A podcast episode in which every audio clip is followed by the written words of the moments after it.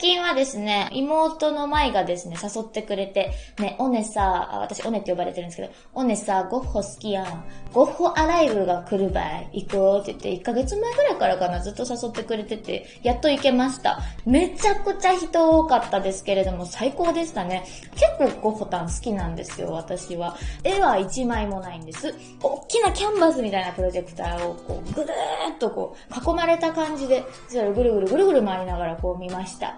よかったね。で、音楽となんかこう融合みたいな感じもあって、すごい新しくて、あと、ゴッホならではですね、こう色のコントラストがすごく激しくて、ポップで、なんかそれも含めて、プロジェクターの映像で見るのもすごくありだなと思いながら、なんかこう新しいものを見た感じがしました。はい。野菜とサバにハマっているとか。はい。サバはですね、2キロ買ったやつが、あと3枚になりましたね。で、賞味期限は9月頭までありましたんで、意外と早く消費したということになるかなと思います。安心感すごかったんで、そろそろ次のサバを買っておかなきゃいけないなって思ってます。せいろでですね、野菜を蒸して、サバを焼く。もうこれだけなんですよ。で、基本的にもうこれを食べるって決めてしまったんで、もう何も悩みません、私は晩ご飯を。たまにお肉食べたいなの時とかは買ってくるんですけど、もう全然長らくカレーも食べてないんで、そろそろカレーライスが食べたいなって最近私は思っているんですけど、なんかすごい健康的じゃないですか。野菜とサバ。まあ、と、今年のね、目標は野菜を食べることって言ったんですけど、あの、投げやりにも見えたこの目標、意外とちゃんとやれてるんですけど、なんかでも、ずっとクリーンな食事してたら、2週間ぐらい経った時に、思いっきしジャンクなもの欲しくなっちゃうものですね。人間って。結局、プラマイゼロなんじゃないかなって最近思い始めてる次第です。はい。上田まりえの朝まで生返事。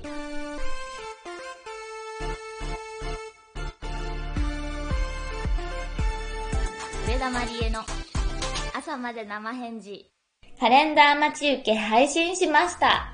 箱庭プラスがね、解散になりましたので、箱庭プラスで毎月毎月カレンダー変えてくれた方にとってはいけないじゃないと思って。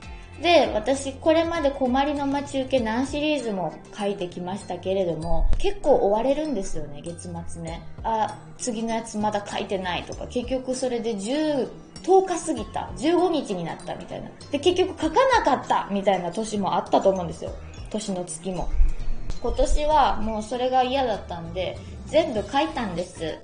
なのに、箱庭プラス解散ってのでどうしようと思いましたけれども、なんとか皆さんにお届けできているんではないでしょうか。あの、よかったらね、これを機に、あ、これ可愛いやんって思ってくれた方はまた新しいファンクラブの動きとかもちょっと待っててほしいなと思います。なんせ色々と準備中ですので、はい、もう少し待っていてください。はいジングル、究極の二択人生には選ばなければいけない時があります。さあ、上田さん、二つの選択肢からどちらを選びますか？二者択一を私に今迫ると。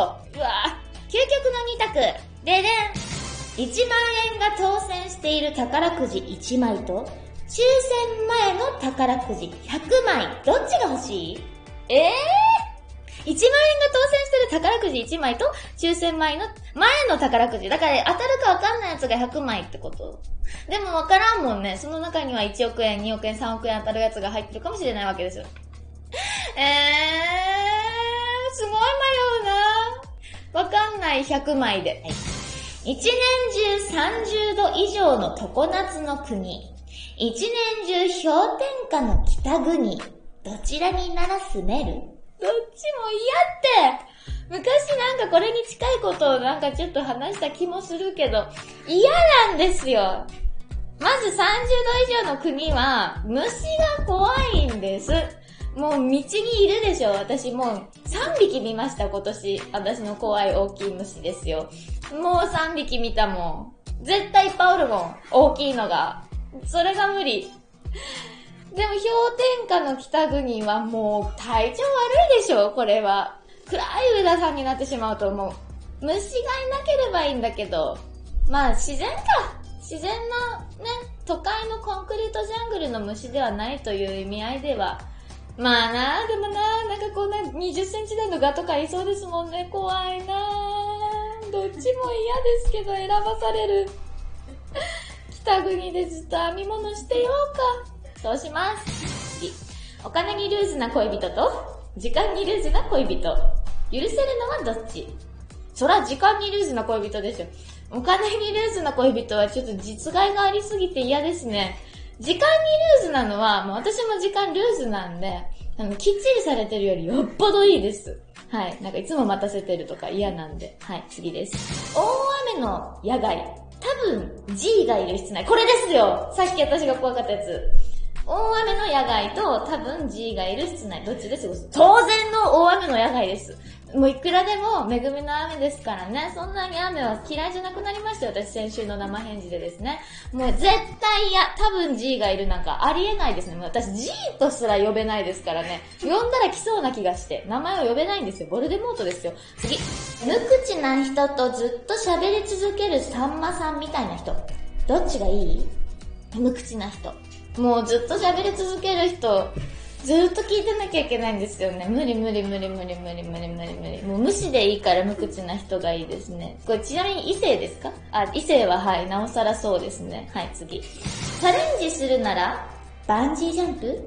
スカイダイビングはみんなどっち？私も完全に決まってます。もうこれはね、完全にね、スカイダイビングですね。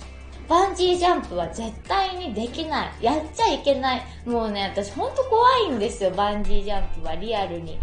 次です。ものすごく速いジェットコースターか、ものすごく遅い観覧車。どっちに乗る？ガセン速いジェットコースターですね。速いの最高ですよね。ねゴリゴリ高いのはちょっと怖いですけどね。あと、あの、斜面がすごい縦に近いやつ。あれも怖いですけど、私は全然速いジェットコースターはただ楽しいだけで最高だと思います。次。片付けられない人と、潔癖症な人。一緒に暮らせるのはどっち？うわぁ、もう極端だなぁ全部極端なこと聞いてくる。潔癖症な人はでも無理だなぁ申し訳ない。私全然潔癖ないんで、あの、全然無理ですね。埃とか割って溜まる方なんで、あ、埃すごい溜まってるとか全然あるんですよね。ごめんね。ごめんねってずっと思い続けなきゃいけないと。でも片付けられないとも嫌だな脱いだものとか置いてあるとかね、どんどん床にどんどん掘っていくとかね、嫌ですね。なんで床に物を置けるの？っては思いますからね。排水口とかも秒で掃除しないと嫌ですからね。片付けられない人も嫌だなどっちも嫌だけど、まあ申し訳ないという意味では、片付けられない人と一緒に暮らそうか。はい、次。手作りの観覧車と、ボロボロのジェットコースター。もう一回来た。どっちに乗る？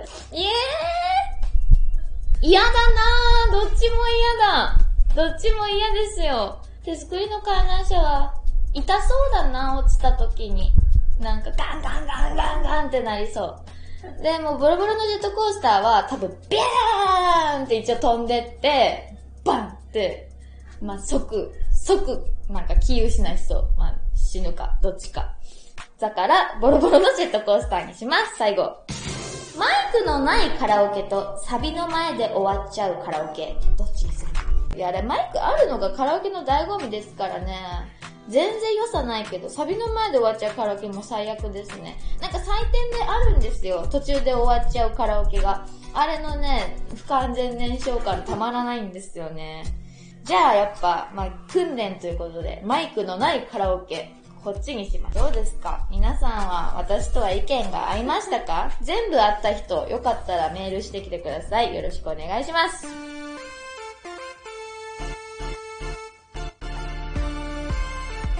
田まりえのあの一曲。